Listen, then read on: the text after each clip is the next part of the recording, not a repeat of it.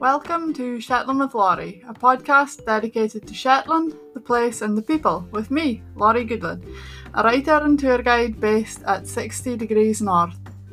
The Shetland with Laurie podcast is for people who have visited Shetland or who would like to visit, or for those who would just like to know a little bit more about life here. So, welcome! I'm so glad you're here. Hello, and welcome to today's show. Today on the podcast, I am chatting to my dad, Arnold Goodlad, and it has been a marathon editing his um, his podcast. They probably say somewhere that you should never work with family, but anyway, I think that it's a, a fantastic show. And in today's episode, we are speaking about his life at sea. My dad is a fisherman who grew up on the island of Burra, and he spent most of his most of his life at sea. So in the podcast we speak about the fishing industry here in Shetland today. We touch on what it looked like in the past, and we hear about uh, some of the kind of the darker days at sea. We speak about when they lost the Maverick, which was one of the boats he was on, and when he fell overboard from one of the, the fishing boats he was on. So there's loads to speak about, and I hope that you understand them. I did ask him to speak English, but his response was that if anybody didn't understand, they could listen again. so I hope you enjoy today's show. So let's just get stuck right in. Has you got the headphones in? Yeah. Why do I need day, mate? So that you can hear me. Oh, uh huh. Okay. So yin's it. You can hear me. Uh-huh. I can hear thee. I've hit record. There's no way to edit this. I would imagine so. Okay, then. okay, so before we start, mind and speak English or some Yeah. close to English. Very good. Okay? Yeah. Okay, so hello, Dad. Welcome to the podcast. Hello, Larry. Thank you for having me. So, for those of you who haven't had the privilege of knowing you, could you just tell us a little bit about yourself and what it is that you do? Well, this might need to be edited, but believe it or not, I am half English. my mum was born in Portsmouth, and after my granddad died, she moved up to Shetland at five when my granny remarried a Shetlander. My granddad was lost in the war. hmm Now, the reason I'm telling you this is because I keep forgetting to speak English. So we might wander off into a broad Shetland accent, but I'm sure that Laurie will bring me up on that. Now then, what was the question? Um, I just asked if you could introduce yourself, so we could start with a name. I am Arnold Goodlad, and well, you're getting about an age, but I was born in 1962 in Hamnavoe, Shetland. And Hamnavoe is on the island of Burra, which is now connected to the mainland by a bridge. And the Yeah. bridge, the bridge came when you were quite young. So what was it? What was it like growing up in Burra in the days before we had the bridge connecting us to the mainland? And do you think it was a, a good thing? Well, obviously it was a good thing, but at the same time, it was brilliant before the brig came.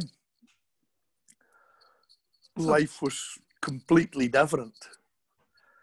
The, the you had the where there were what were the th- three shops in Hamnavoe at sale.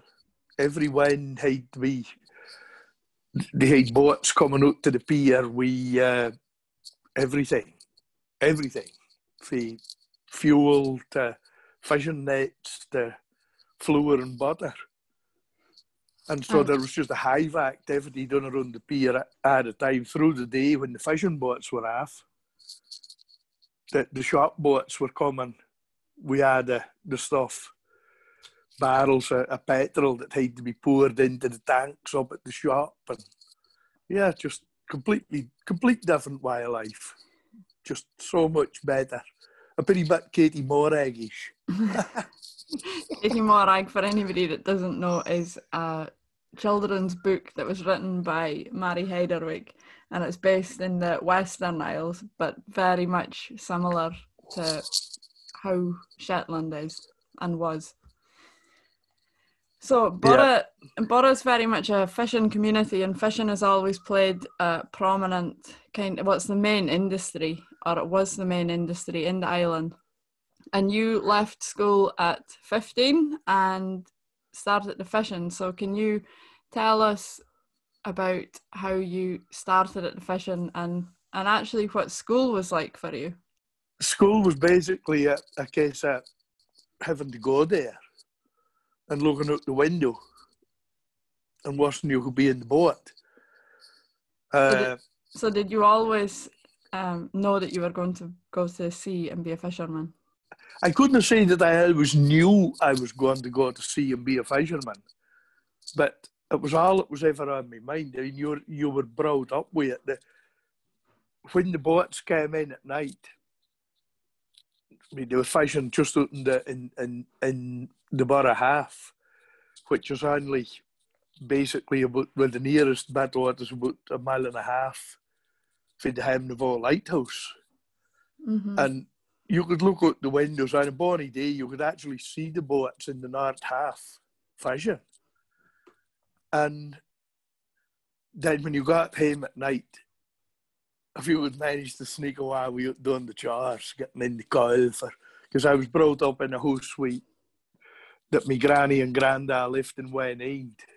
Although my granddad, it's a bit vague. I, I, I have vague memories of him, but I'm not sure if it's memories or is it just things that I've been reminded of. We, we, yeah. Because he used to sit in the boat end, and because he wasn't at that time he wasn't able he had arthritis and he wasn't able to, to go to the fashion anymore so he repaired the herring nets for the local fishermen so when do when you got the opportunity to leave school at 15 then it was straight to the fishing was it? Yeah.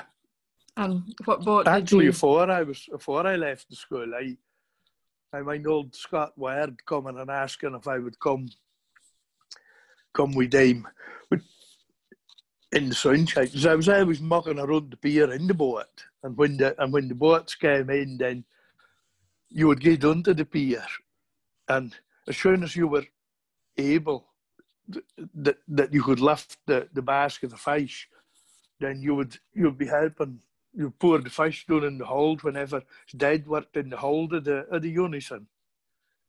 And the main would be sitting gotten in the side decks so when Dad clanked to shoot with the shovel, you would pour down a basket of fish if you were once you got strong enough you could do it. And what kind of fish was it? Whitings. Nearly always whitings. they did come in sometimes we cod and, and and headaches, but that was predominantly whitings, so the Burra Haaf. Mm-hmm. And you'd and, get maybe and at that time, a lot of the boats were running the market to, to Aberdeen because the prices here, there, there was, we didn't have enter island ferries that we had now. Yeah, so and what you, so the, what you mean is on, that, sorry. what you mean is that the boats were taking their catch and selling it in the market in Aberdeen rather yeah. than selling it here. Yeah, yeah, they, they would they would fish away for until the hold was more or less full or until the weekend it, and then they'd met for Aberdeen, which I mean it cost them three days, two to three days fishing time, but it was really the best way to do it at that time. Yeah. And today we've got much improved transport links, so it means that fish can be landed here in Shetland and then shipped away on the boat that same night. So fish can get to the markets much quicker today than what they could yeah. in the past. Yeah, yeah. What was the first boat that you worked on when you left school? Well, when I left the school, I gave me Uncle Duncan in the Avrella. But, but before that, Scott Ward had offered me a, a berth in the sunshine. Mm-hmm. And I was going to go with Dame originally. And then the skipper, he had a heart attack and well, he survived his heart attack, but they didn't they didn't know what they were going to do with the boat they, because he was the only one with a skipper sticker on, on it. Mm-hmm. And Scott came up along and said if I could, if I had the chance of a berth with another boat, then take it because take the chance because he didn't didn't know what they were going to do. After that, he did go and set his skipper at it, and, and he carried on for a good few years with the sunshine. But by that time, I'd ended up with, with uh, my uncle the Avrella. Mm-hmm. And so, what type of boat was she? Yeah, she was just a basic, uh, basically built dual sea net drift drift net boat. But by that time, the, the drift net had basically come to an end. Purse, purse season was coming on the scene, and the drift netters had been sort of the last of them were on the go, but there were only one or two still left going to the drift net. He was sea net man. And what were you fishing for? In the bar I have. so just for for for a lot of people listening, they'll have no idea about the fishing industry at all in hmm. Shetland. So can can you just kind of speak us through the fishing industry here and what types of fishing people do and for what they're catching? With their fishing for pretty much everything that's around the shores. Uh, you have the the small boat, the, the small boat fleet, which when I was a bairn basically consisted of a, of a locally built Shetland model boat, which was a double ender. And a lot of them at that, when I was a, youngster, were, were fitted with one and a half or four horsepower Stuart Turner engines and they'd fish for lobsters and crabs, single creels, held by hand. And at that time too, most of that was shipped direct to Billingsgate in, in tea boxes. Tea boxes? yeah, tea boxes, big tea boxes.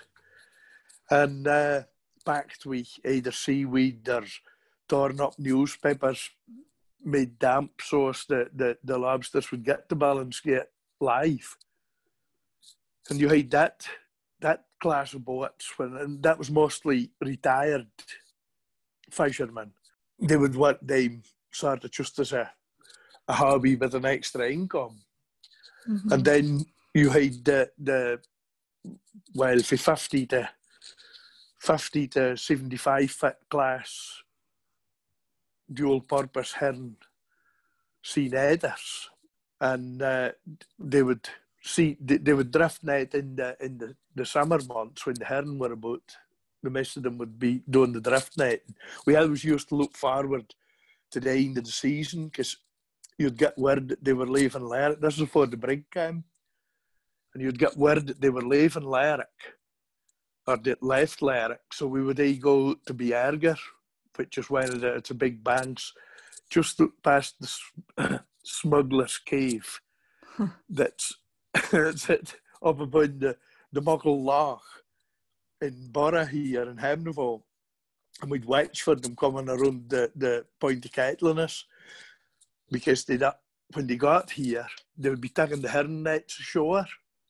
So we would always get, get to help them. Hackers had a, a truck, and the truck would be up and down the pier, and you're taking the nets out and, and haul, hauling them out in the only spare ground that was around Hamnavoe here and they'd spread them out so as they got the rain on them to, to waste the sat water out of them and then they'd leave them to dry.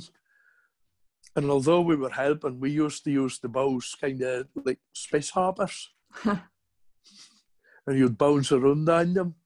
But the bows were getting actually supposed to be going in the shades. Every house around here had a, a pretty net store at the back of the house that they would mine their nets in through the through the winter months, and then that would be putting up on the lafts until next season. Mm-hmm. But the best thing about herring boats coming around was you got a bottle of lemonade. they always had bottles of lemonade for the bairns and bottles of beer for the maid. The Shetland fleet today is a very, very versatile fleet. You have most of the Shetland models are gone now, so you have anything for seven meter boats up to 80, 90 meter boats. The small seven meter, when we sail, I have a, a, a petty boat I work in my part time for fishing for mackerel and lobsters and crabs. And then you go right up to, to what is the, the up through the, the whitefish fleet, which varies for, for 40, 50 footers fishing. Most of the 40 footers are fishing for scallops and squid when that's when that's in in season, and then also the whitefish periodically. But the weather is, is the biggest problem for that size of boat. And then you go into the 80, 80 to 100 foot class of boats that are fishing for whitefish, cod, haddock, whiting, uh, monks, ang- anglerfish is it the name, and and uh, Mr. are working mostly out on the deep edge uh, Shetland is that the continental you, shelf? Yeah, they work for well, a lot of them work inshore when the when the haddocks are inshore, and they'll they'll work inshore then. But usually they're working more out on the out on the edge of the continental shelf, fishing for for monks and what have you, line cod, and then you get the the pelagic fleet, which is for really uh, a something in its in its own. It's they're massive, and they fish purely for herring and mackerel. That's and blue whiting. That's the, the three species that they sort of target. But they missed they're tied up most of the year because of quotas. And I'll say that they work maybe at the most a couple of months a year. But that's massive 80 80 to 90 meter super trawlers. I think people are always surprised to learn that fishing and aquaculture to make up half the local economy here. So it's always been kind of the mainstay industry. And I think people are always surprised that even today it's still the greater part of the local island economy. Really speaking, we, we use the aquaculture industry that, and I'm classing aquaculture as the whitefish, pelagic, everything. Without aquaculture, Shetland wouldn't exist, I don't think. Mm-hmm. A lot of folks speak about the oil that's that's around Shetland and that, but there's Shetland has benefited an awful lot with oil because because of the of the system that was set up by Ian Clark at the time, the the council and and he got a, a, a really good deal for the Shetland Council and economy. It brought in a lot of, financial gains, but it only actually employs a handful of the of the population. Yeah, it's a very small percentage of the population. So without the aquaculture industry, Shetland would not be. No, it isn't. It's it's so important to every, not just for the fishing alone, but for all the businesses that rely on the fishing industry, all the kind of associated businesses and engineering firms and well, everything for, that for, goes along along with yeah, that. for for every every one man that's it's working on a fishing boat or on an aquaculture salmon type boat, you hear I don't know, probably at least a dozen men or more that are employed through that between engineers, shops, everything. It, it's just the whole the, the whole population basically. At least seventy percent, seventy five percent of the population is, is employed basically through aquaculture. Mm-hmm. And so when you so so you going back again, so you left school, started at the fishing, and you were on quite a number of boats, and you you were a shareholder in quite a number of boats over the years. Can you just kind of speak a bit about what life at sea was like? What did a what did the working week for a fisherman look like? Well, I wasn't actually on quite a number of boats. I mean, I started off with Duncan and Navrella. Well, there's a pretty big gallery wall of them at home. Yeah. yeah, right enough. But that was Miss Lean's that I owned, or he'd shares in. Yeah. The fashion, it was brilliant. It's just, it's just a, a completely different way of life to work on a shore. I, I, I, I went the fashion for a period and get into the salmon industry as to Keynes. Mm-hmm. And I work at, at that time I worked Jim and Josephine Scott and, and Haida. I enjoyed it. I, I did enjoy it, but the enjoyment only lasted for so long. And then it began to be a, I don't know, a, a mundane get up at this time and get home at that time and go to bed and get up again and do the same thing. And it was the same every day, day in and day out. And, and so I get back to the fashion. And with the fashion, there's absolutely no consistency in it whatsoever.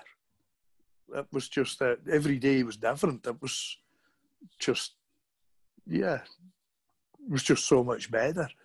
It was just that it was a wonderful feeling getting out because you, you were seeing the lights of the boats ahead of you and a star of you. Mm-hmm. And you could mm-hmm. see them bobbing around as you were going out into the to the bar half.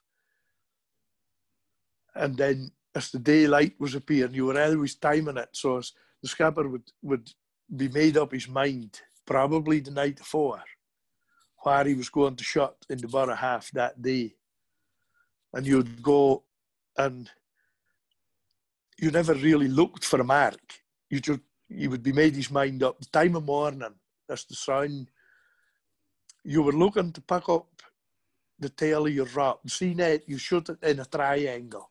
You slip a slip a, a couple of buoys, and then you shoot it one side the ropes, and then you turn on the on the corner, and you shoot it a bit more, and then you shoot the net and you do the same again with either side. You shoot through the better up to the corner, and then you go up, you head up for your your for the bows, boys, the den as we can. And then you pick that up and you start hauling. And as you start hauling, you haul it in a slow gear to begin with until the ropes begin to close. So you're sort of uh, uh, scaring the fish into the net. You always look to be getting your your den picked up just with the daylight appearing. So some mornings you'd shut and you'd have a, a, light on them in case when you got back to them you couldn't find them for the, the lack of light. But mostly the, the, there was enough light that you would see the den and you'd pick them up and then you'd start hauling. And once the gear came that the wraps were coming together, you you you started speeding up the winch, so it was pulling quicker and quicker, herding the, the fish into the net. Mm-hmm. And once the, the net closed, you went into full speed. So as you were you were you were actually pulling the boat astern at the same time as you were pulling the net towards you. And by that time, the daylight was really up and you can see the shore inside you and the other boats are around you. And, oh, beautiful feeling, wonderful feeling. Happy memories. So, historically, Shetlanders have always been described as as fishermen with a craft. So, fishermen predominantly that would have some arable land for growing. And we know that the, the agriculture in Shetland is quite difficult. We've got fairly poor soils. We've got a short growing season, but fishing has always been strong here. So why is it that the waters around Shetland are so rich in fish? It was because of the Gulf Stream, pretty much the Gulf Stream, because you, you had deep water in the continental shelf, and we're sitting out here on a pinnacle, and you had all the tides, the Gulf Stream, the tides, everything is getting by here. So you have warm water coinciding with cold water, plenty of feed in the water. So that that's basically why it is. And Shetland men weren't a fishermen, really. I mean, that was the Vikings that brought that in. I mean, I don't know how far back you're wanting to go, but it was it was land based, and they gave to the fishing to supplement their diet Yeah. until such time as I, I don't know, ken this better as me, but was it no probably about the Hanseatic time that, that that they started to be able to, to fish for money? Yeah, yeah, I think that it's if you look at the kind of the archaeological evidence, then we can see that the the first time that Shetlanders begin actually pursuing fish on a meaningful scale is during the later Norse period, which is you have the Viking period and they settle and that becomes the Norse period. And it's at that mm-hmm. time kind of coming into what what would be better known as the medieval period that we see fish fishing on a meaningful scale and then we had the Hanseatic era and that was very much exporting fish all across kind of Baltic areas and through Europe. Yeah, yeah. Which is even like so hear in Hamnavoe. uh, If if you goes back to the the war years in the sixties, really the only the main fishing fleets in Shetland were in Whalsay and Burra and Skerries. Yell had a few boats, but per head population, no money. Unst was the same. Northmavine. I mean, at, at the time of the of the sail boats going, like the sixareens, not Maven had a massive fleet. Yeah, that was in the, the 19th century. Yeah, yeah. But they lost all that because they had land. But Burra and Whalsay didn't have land. There wasn't enough land to provide. So the fishing, the fishing was predominantly the main issue. In 1860, there was only two or three buildings here in Hamnavoe. And one of them was a shop. So Hamnavoe only built up when the herring industry came. That would have been in the 1900s. Yeah, yeah, it was, yeah, 18, 1860 I'm going back there. I think there was two houses in Hamnavoe then. And it built up after that. But before that, the population was around south Burra where the land was better. Yeah, Now, once the population in Hamnavoe was getting up a bit, they were fishermen, and the herring industry gave back. So they started adapting themselves to the to the sea net. The sea net to begin with, it was the the line fishing, and with line lines and headed lines. But then the sea net come on to go, and that was about the time that my grandfather was living here, or, or my great grandfather. And then the the CNET came, so they started using the what they'd learned with with the headache lines and the line lines, the areas of the Burra Haaf. And if you look through Charlie Sampson's book, uh, Water in Burgedale, that gives you, there's a lot of interviews there with the, the sort of, the, basically the last of the CNET main.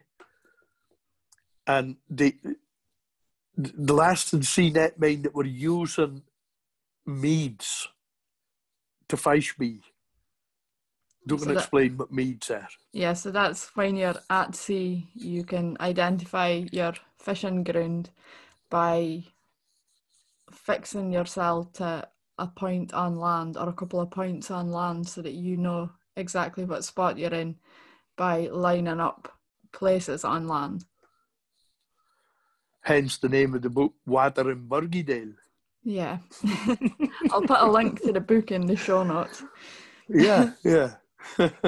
but um, so when when you were speaking about going to the fishing and how nice it was seeing all the other boats and everything, you you kind of paint uh, quite a, a nice picture of of fishing, and you have it kind of brings this idea to mind that it was quite idyllic and calm seas and plenty of fish coming in over the side. But it is one of the most dangerous professions that there is, and while you were at sea, you've lost boats, you've been rescued from going overboard. Do you want to speak about the the kind of harsher side of of a life at sea? Yeah, well, there's there's a lot of a lot of folk being lost around here. With uh, a lot of folk being lost the whole way around the British coast we fish, and it's one of the hazards one of the hazards it's, it's, it's in the fashion and, and no matter whether it's in Shetland or in Scotland, uh, when you hear a, oh, a fisherman or a boat being lost, it's never a, it's actually kind of emotional. Mm-hmm. You never like to hear that. No. But yeah, I, I we, the, the first, the first boat that I had a share in, she was built in Norway we, we got her in 1980. And but we only had her three months because we, we, we were fishing inshore at Fair Isle. And as Duke Ainslarry, there are a lot of boats going going ashore there, but we, we yeah. got a big haul of fish.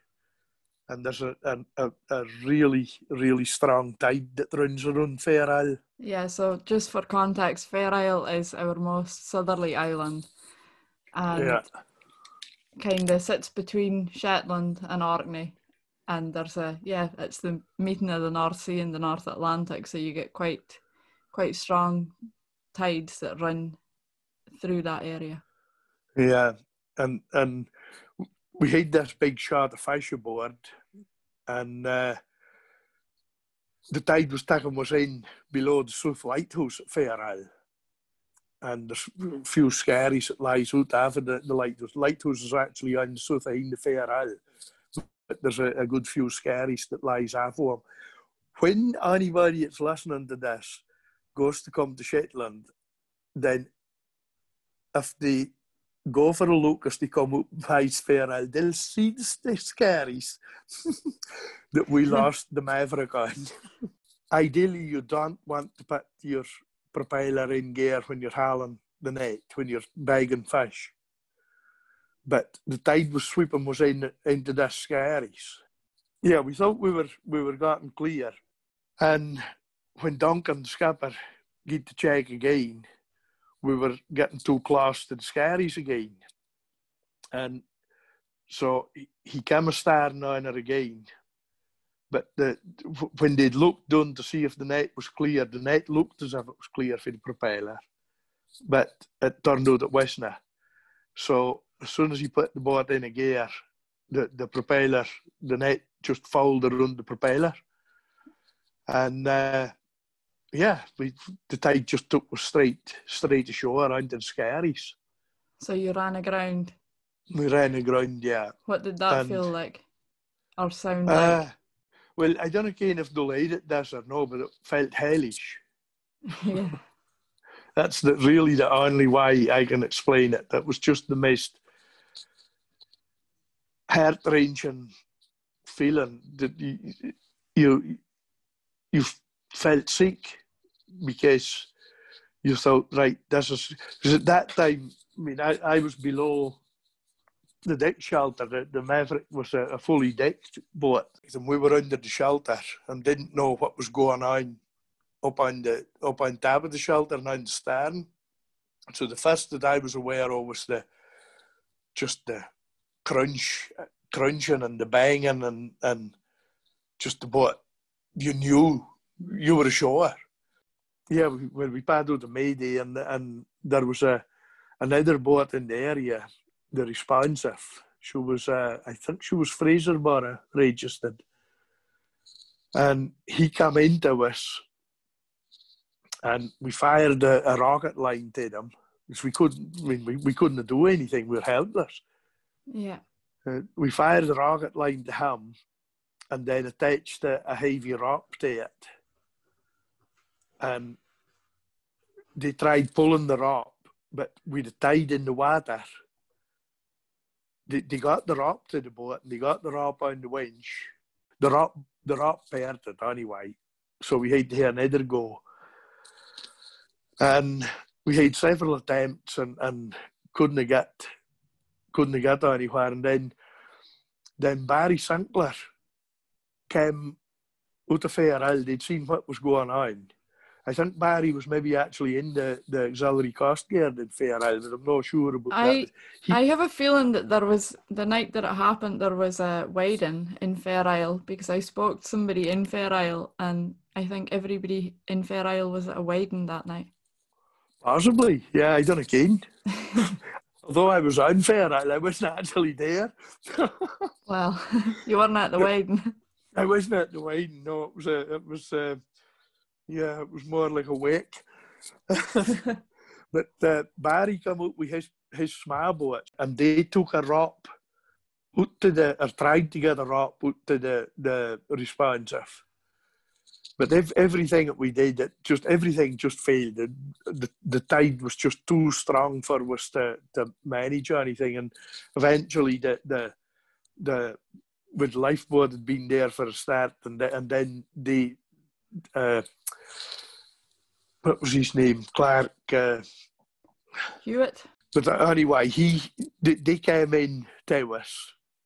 And they told us we had to abandon because by that time the the diesel was coming out through the air vent. Everything was just a mess, sloppy. We we, we ended up we were pulling off our boots because we, we couldn't stand. We had to go around the deck in our sock feet, Yeah. and uh, they told us to abandon, and, and they were going to come in with a Gemini, a, a small rubber inflatable, because they, they were fair to, because of where we were. They were fair to come in with a lifeboat. hmm And uh, so they come in with the Gemini, and we got the life raft, first life raft over the side. And fortunately, we had the charts and everything get in the first life raft because I mean they were invaluable. It was uh, Duncan's fishing, ice, ice uh, uh, information. So for anybody that's non-nautical, a chart is like a map of the sea, and fishermen will mark their charts with their fishing grounds and any kind of useful information. That, But when we got at that button in the life raft, then we realised there wasn't going to be room for any mine to go in it. So the Gemini, well, I, ca- I I can't mind right if we realised there wasn't going to be room. But uh, the, the Gemini broke down anyway. And so they drafted, they did with the, because they'd broken down, the rope board had failed. They went with life raft. Unfortunately, none of us thank goodness none of us were in the life raft because with and done the last life raft. And Hewitt, Hewitt Clark, he got the lifeboat in and, and he got the Gemini and he packed up the main. But what he then did was he, he said to us, get the other life raft over the side and get in there and we'll come in as close as we, we can chance and throw a rock to you. And if you head on and cut the rock for the Maverick, we'll pull you as fast as we can. So that was what we did. We just, all eight of us got into the life raft and, and the rock came and, and we just passed it right through the life raft and every one of us just hang in while he came full speed astern with the lifeboat and uh, took us out of there. What a, an immense act of seamanship. I mean, for him to, to be able to do that, Keenan, risking his own mine and his, and his boat yeah. to, to, to get ways out of there. And, And that- uh, although it was a, a beautiful, calm night, you still had the, the, the what we call the ground swell, the swell coming out in around the rocks. So the boat was actually she was she was going for rolling all around her side and crunching and banging and you could hardly hear Yeah. yourself speaking to one another. It was yeah, uh, he, uh, an amazing man, and he got on to, to to save so many other folks' lives, and he got a, a few awards for it too, which he was yeah, he, he really he really did do well Hewitt. He was a, a really good scabber. Yeah, and that's that's a really important thing to say as well is that here in Shetland we do have the RNLI, which is the the lifeboat, and it's a predominantly a, a voluntary organisation. The vast majority of men and and women. I'm not sure if there's any women on the lifeboat here, but they're all volunteers, and all the all the money to run the lifeboat is all through charitable donations. Yeah, and I'm spent most of me most of my life, not most of my life at fashion because I, I, I retired for I hate to retire for it, but I'm always been on on the sea I hear me boat now and there's no way that I could do what that what that fuck do. It's yeah. The lifeboat. You could you couldn't have praised any of them high enough. Yeah. Yeah, Yeah. they're kind of unsung heroes in the community. really. Absolutely. Absolutely. And to think that it's run as a charity Yeah. and no financed in any way by government. yeah. Just yeah. But I think I think that this this local statistics kind of speak volumes about how how important the lifeboat is viewed by the community here because if you look at the donations to the lifeboat these f- statistics I got 2 years ago so they may have changed but if you look at the donations in per head of population in England it is 10 pence per person annually is donated to the lifeboat. In Scotland, which the north of Scotland, very much a fishing kind of fishing communities, that figure rises to 30 pence per person annually. And in Shetland, it rises again to £2.30 per person annually. Yeah. So it just kind of shows how much the community here value it. I think that you'd be hard pressed to find anybody that doesn't or hasn't had some Any- experience on it within their family of having to use the lifeboat. every fishing community is the same. Everywhere around the Mhm. coast of Britain. It, it, yeah. it really cannot be praised enough. Yeah. Yeah. Brilliant. Brilliant. And uh, and you were lost over the side of the boat too at one time. No, thankfully, I was not lost. Well, no, you weren't lost. You were retrieved. yeah, they, they retrieved me. they managed to retrieve me. Yeah, thank goodness. Or, or I'm not sure if they would be here. They certainly would have been. Uh, they certainly would, would have been daddyless. yeah. Yeah, uh, we were fishing off a fatful, and there again, I was very, very fortunate because it was a, a bonny night, and uh, we were putting. I was putting the sweeps. Sweeps are the bit that comes before the net, and I was trying to get that into the the power block. My very first experience at the fashion, year and a half we did in unison, was I, I mind sitting in the side deck. He gave me a gutty knife and told me to go and sit there and, and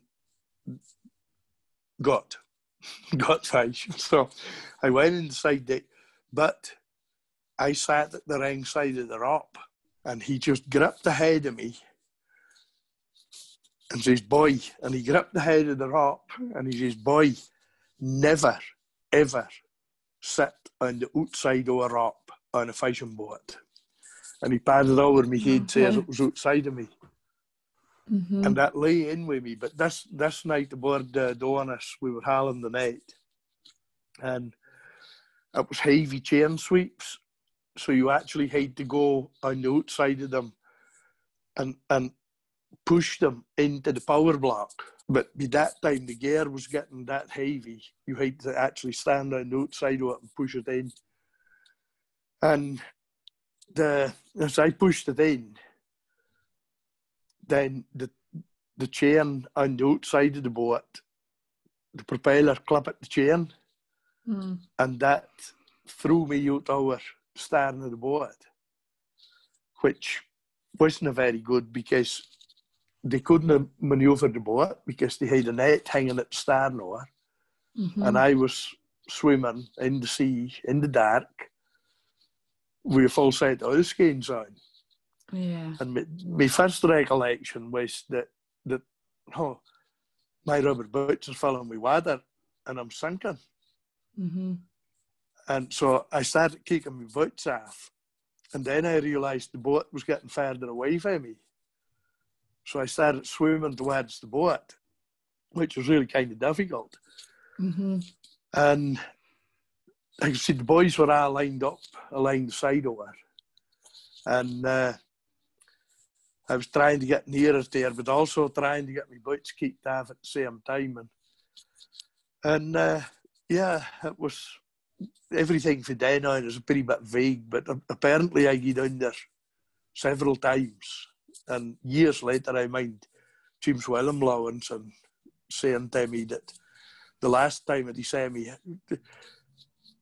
the, the last time he saw me hand game under the water, he thought he wouldn't see me again. hmm But I came up a second time and I happened to know his Angus. I think it was Angus Common that he'd that he was gotten the clip near enough to me that I managed to grab it. And he pulled me they pulled me up to the side of the boat and then they, they got a rock down around and under me I, I got that passed over my head and under me arms and they pulled me back aboard again. But yeah, that was a that was a bit of a uh, yeah wake up call, but not really because well you just get again because you had to go. yeah. And thank God I, I didn't lost my life, eh, but I think I never realised until speaking to James Willem about it years later, I never realised just how close to death I actually did come. Yeah. I remember when when I was younger then I would quite often come off to the fishing on whatever boat you had at the time and whether it was because I enjoyed the young crew that you were employing at the time, that's by the by. but um but I I actually I, I remember trying to impress one of your crewmen. He had like a shaved the side of his head was shaved, but he had like longer hair on top. And I was trying to impress him with my fish gutting skills. And uh, and then one of the other crew came along and we loads of swear words told me what a backside I was making of it. yeah, the, the one with loads of swear words would be Peter Nicholson. Yeah, it was, yeah. yeah, he works out in Chally now. Yeah, yeah, he's But- in Chally. The other I- boy, the other boy would have been Ryan. Ryan, he's now skipper. Oh, I'm not sure if it, I think it's the prolific. He's he's uh, one of the skippers on the prolific. Must have a fine boy. Well, I hope he He doesn't. Uh, I hope he doesn't listen to the podcast and realise that that I hope he does. what, that I don't know what age I was. Ten probably. Yeah. Mm, yeah, be pretty bad older as that, maybe. Yeah. Well, anyway, moving on. Yeah. So I, I can remember when I was we I think it was when we were at the Scallops uh, with Kellyanne and we were fishing just off Fetlar and the radio was on and I can mind hearing the radio 2 traffic reports and it was speaking about all the like traffic building up all over the country and and you just like just visions of the the rat race and people sitting stuck in traffic trying to get home and we were in a boat in the middle of the sea nothing around us. And I can remember just thinking how surreal it was and what a kind of strange reality to be living in. It was like a parallel world to the rest of the world that was going on somewhere else. Is that something that resonates with you? Is that something that you feel when you're at sea? Is that, that you're nearly disconnected from the rest of the world around you? No, No, I'm I'm connected. just me. it's the rest of the world that's no. I'm I'm completely connected because I'm working with nature. Nature is where we came from. Nature is what we're about. The rest of the world is getting zooming around in cars and trucks and goodness knows what, running for to catch trains and and she, then sitting in an office all day pushing bits of paper from here to there says they can charge me for something I don't really want. and and I'm sitting there in my own pretty world watching the the enjoying the world around me. I get I get the sun coming up in the morning. The most beautiful sunrises you ever do, do see. I mind one time fishing. I was at I was fishing over the south in the sky. This is a Shetland podcast. I kind of is, but but that was where I was fishing, and and I we were fishing down there, and they could see where I was just beside the Cuillins, and I can mind a pretty fluffy cloud. Ken, what what what the album was that? Little Fluffy Clouds or something? No matter. Before my Um, time, probably. Mm, yeah, they wouldn't have been old. Can't mind what was saying that. Little to do with little fluff. Anyway, towing there, a beautiful, beautiful morning. There was not one ripple on the water. The sun was just come up over over uh, uh, the mountains at uh, Hunt Malig. That would have been Ben Nevis, wasn't it? Mhm. And It'll be there. the sun was just, eh? It'll be there somewhere. yeah, and the sun was just come up, the daylight just coming up, this beautiful, beautiful morning, like a mirror. The sea was like a mirror ah, around me. And all of a sudden, it just erupted. And I have never, ever seen so many white sided porpoises in one go in the whole of my life before or since that time. And I wouldn't have had time to have gotten a camera out to take photos of it, but I can still see it there in my eyes, just as if it was yesterday. Yeah. And and the same up here around Shetland. There's so many things to see, and you really sit and you think about ah, well, you poor fuck Yeah. that are having to sit and listen to me speaking a lot of dirt about what, what's natural to me. Stuck in offices, trains, wherever you're listening to this podcast at. Well, it But- was it was funny last. Well, probably I think it was last summer.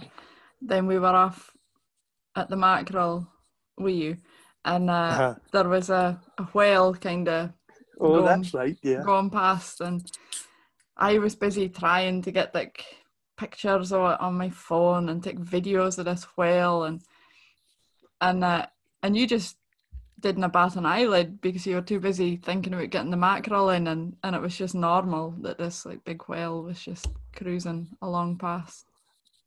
My dad telling me that when they were at the herring, I was getting back to, to the, the late 40s, early 50s. And I mind him saying at that time the Norwegian whale catchers were, were working an awful lot around Shetland. And they had old bung bung engines, single cylinder bungadung engines. That a link that you can see that engines running on too somewhere. I might pass. I might pass on that one. and and the whales would be lying alongside because as they were hauling the draft nets, there was there was probably more herring escaping out of the nets as they were hauling them. That's what they were actually getting on board the boat. And the herring, you got what they called the monkey, monkeys. That was the herring hogs. That was the things that lay around the draft net boats, and they would feed of the herring that was that was escaping out of the nets. But as soon as the they would the whales would move and they would go to the they, they'd repositioned themselves. And they were hearing the, the old the bong bongs of the Norwegian whale catchers coming. And they would Okay. hide at the side of the boat. They would they would they would actually they knew that, that they were to get out there. So they could recognise the They the- recognised the the- engine. Yeah. Yeah. Yeah. Yeah. So how but do you? yeah, I was I was basically catching mackerel. Those basically catching whales. Yeah. so how do you use nature while you're fishing? Do you use it as a tool? Oh yeah. I mean this this pretty boat that I hear now.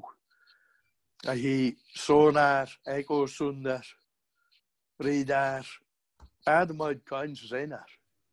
But when I'm fishing and looking for mackerel, yes, I, I use that, but at the same time, I look for the birds. And if, if I see bird life, regardless of whether I'm seeing anything on my sonar or no, I'll mark for that bird life. Yeah. But if I see that, then I'll mark for that because I, even though I'm maybe not seeing anything on my sonar as yet, there'll be there'll be some sort of feed or something below them. And chances is the mackerel is driving the feed up. So yeah, I, I still use use that. I don't like when I see the herring hogs because Is it, so is that, times. the, is that the monkey or the pilot then? The herring hog? That's the monkey. That's the monkey. Monkey Yeah. well. But nine times out of ten, if you gets gets a, a uh, one or two of them, about, then the mackerel will, will disappear. Okay. But yeah, you still use the the you, the, the old wise is still in your head. So what would you say to anybody that might criticise fishermen and say that fishermen don't care about nature? Get a grip. Diplomatically, what, what would you, what would you yeah I what can't say say? anything about it diplomatically because fishermen fishermen are always caring about nature because the next generation is coming to hunt with us. It doesn't matter how big your boat is and how much money you're wanting to make with your boat. I hate to say that that I mean I'm been on the big boats and I'm and I'm doing all that. But the small boats are to my mind the most fish friendly way of catching fish. Yeah. not the most profitable. But regardless of whether you're on a on a, a, a small seven meter boat or a or a monster 80, 90 meter boat, you're always thinking about the generation that's coming to hunt you. Yeah. So you, you are looking out for nature. Yeah, that's something that I'm always struck by whenever I speak to anybody that's a fisherman. And like you said, whether it's somebody on a small boat or when I've interviewed uh, somebody on a pelagic boat, then and they still have an appreciation for the kind of natural life around them and that that uh, kind of realization that they have to protect what's here today for those that are coming tomorrow. One of the, the biggest problems with, with the big the, the big super trawlers are that where in Shetland we, we, we have a completely and utterly different way of working compared with the rest of the the rest of, of Britain. In that every boat is family owned, or several families own them, and so you're always looking out for for for them that's coming to, hunt you Yeah. behind you. Whereas the super trawlers that you're looking at done well, south, most of the super trawlers that are in South England now are owned by big conglomerate companies. The Yeah. Dutch here a big, big interest in the British fishing fleet, a massive interest in the British fishing fleet. There's a thing in the fashion news this week about the the French small boat fishermen. I think that they're actually going to be protesting tomorrow about a new boat that's been built. It's a, a big 80 or 90 metre boat that's been built for somewhere in France. But she's basically Dutch owned. And that's where the caring for nature goes out of it. And Yeah. the money making greed comes into it. So for visitors that are coming to Shetland, Dad, what would your top three recommendations be? come for Langer. Come Yeah. and enjoy because you're not going to be able to take in everything that's in Shetland as a as a, a, a, a has an immense geology for its square meters and square miles. The geology it's in Shetland is absolutely phenomenal. The archaeology is I'm not seeing I'm not seeing a fraction of what's to be seen in Shetland and I'm left here for 58 years. Those Mhm. opened my eyes up to, to places that I've never, I mean, I've seen it, the Lang Ayre of. I've seen Mhm. it hundreds of times, Yeah. but for the sea, yeah. I've never been there. The, the, the, the banks of uh, Eshaness, well, I haven't been to Eshaness ever so often, but the banks of Eshaness, steaming past them, the Aussie, stay for longer, enjoy, enjoy it. And the other thing that I would say is, if you're coming here, yes, you had it Up Helly Aa. It's a wonderful sight to see. Have you ever been? sight. to Have you ever been to Pelia, Dad? I've been twice. I was gonna say. I've been twice. That was enough. Playing to the audience now. Well, no, it's, it, it is a wonderful thing to It see. is. But, It is. but the tone is fine. And getting around the tune is fine. And seeing the bit of history of, of the tune is splendid. But try and went to the other places. To, I mean, Unst, I'm, Unst is a place I'm very rarely been. But I was up there with, with the auntie, Auntie Rhonda. We get up there for a, a weekend when she was up one time, when she was home. And I was the time bidding for 20 days longer. Yeah. It is I it. mean, Unst itself has so much to see. Yeah. It, you, yeah, it, it's just add outlying areas. Yeah, the, the, the outlying areas of Shetland and see the geology of it. Mhm. Like some Mavis Grind and, and, and up around the bay where is it a volcano or was it a meteor landed there? Well, it's both in St Magnus Bay. I mean, you've got you've got Eshaness, which is the best section through the Flanco Yeah. volcano. But then in St Magnus Bay, if you look at the chart, you'll see on the chart Oh, I know. there's a big, deep, deep, deep hole, hole, hmm and that's where uh, a meteor struck. And there's another one in Yell Sound. Oh, Yeah, is that the, the, the East Brew the West Brew? I'm not sure, but I'm fairly sure I should be a fisherman with my chart knowledge. well, the, the deep area is St Magnus Bay That's what the, the, the fishermen called the Ezzy Tugs. I don't know what Tugs is. Do might ken that word for something in the past with like curating abilities. Oh, I would need to look it up to be honest. You could look it up. but, sorry, they called that the Ezzy Tugs. And, and when I was scalloping, I used to, if I got really fine weather, then I would fish the scallops there. And it had to be fine weather because it was the, the limit of my, of my uh, trawl wire capabilities.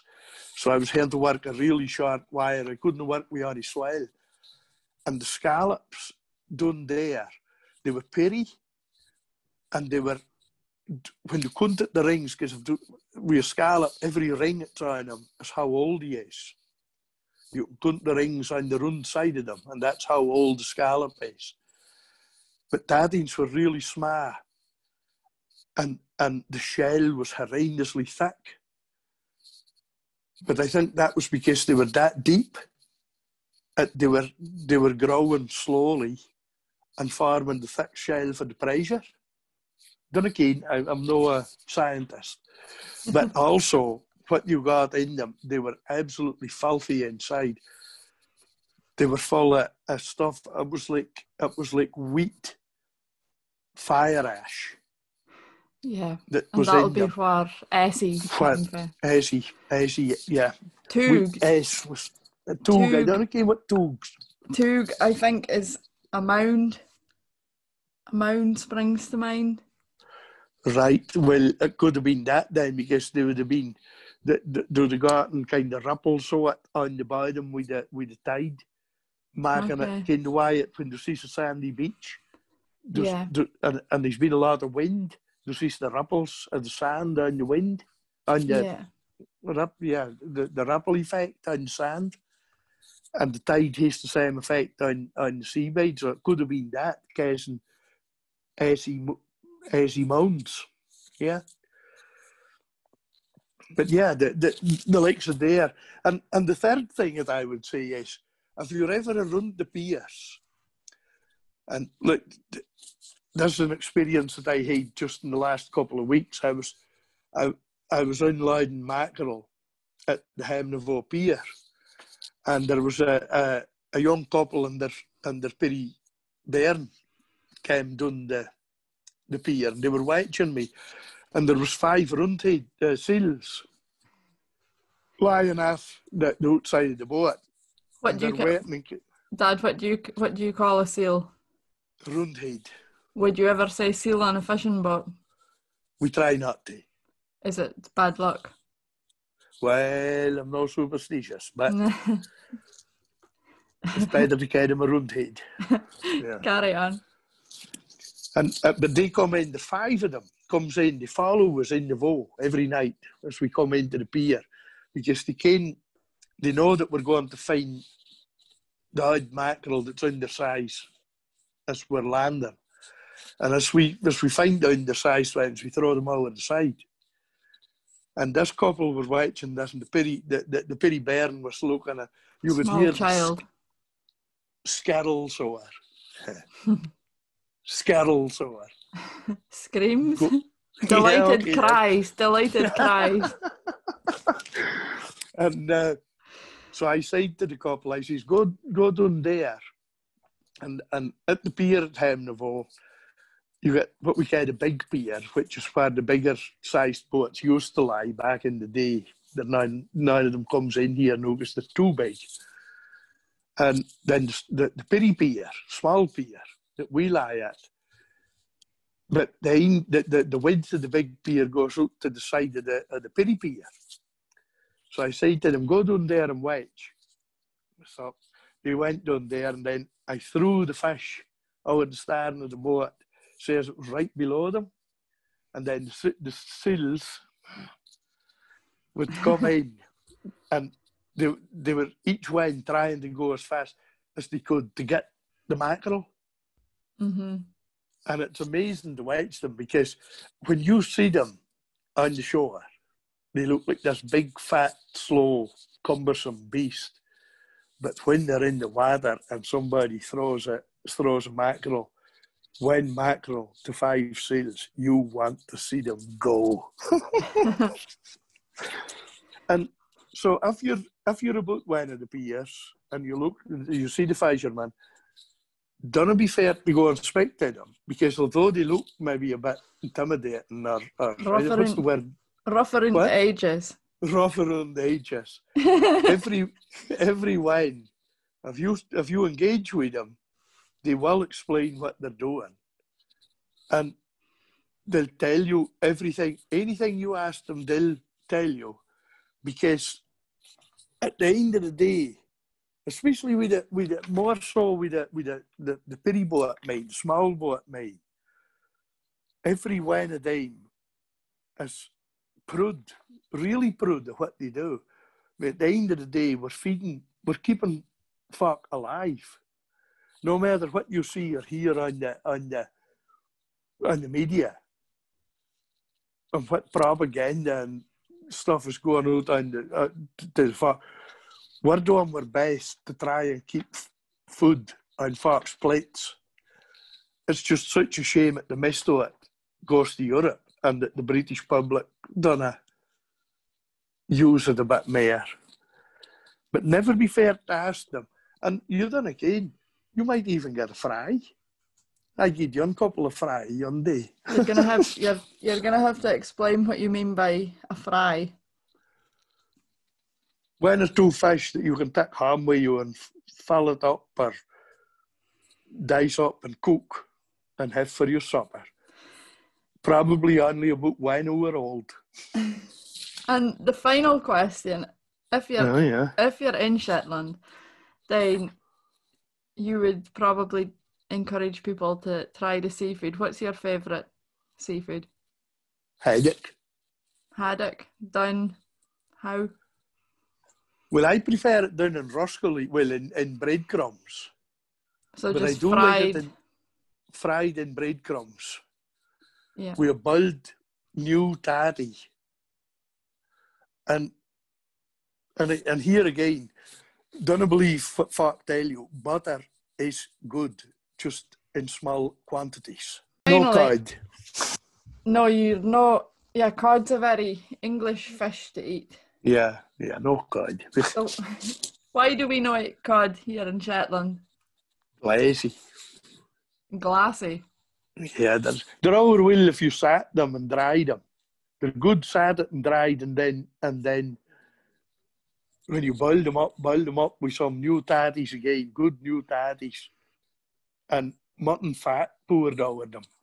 Yeah, It is. It is a, a funny kind of difference between north and south of the border. Is uh, when you're in England, if you go to the fish and chip shop, then you will get a battered cod. But Yeah. in Scotland, you would you would have to ask for a battered cod and hope that they had one at the bottom of the fridge somewhere because oh, it's Yeah, they- always they- always had it. yeah, probably wouldn't have a cod. No. No. so listen, Dad, is there anything else that you would like to add? Uh, I don't care. I can hardly mind half what we're saying. We seem to have been speaking for ages. Well, we have. I've. It's been difficult keeping you on on uh, on track. Huh. Again to say that that uh, I had four bairns. I had three daughters here in Shetland and a son in, in Denmark. And I am immensely proud of a whole lot of them. No. Thank you. Okay, then. We'll speak to thee later on. well, thank you very much.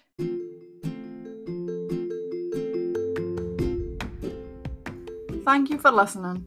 This podcast can only be made possible by my supporters on Patreon, so a huge thank you to all my patrons.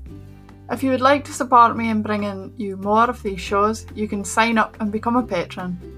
You will find details about how to sign up in the show notes below or at www.patreon.com and just search Shetland with Laurie. And remember, you can find more on Instagram and give me a follow at Shetland with Laurie. So thank you once again for listening, and we will see you here next time. And in the meantime, safe and happy travels.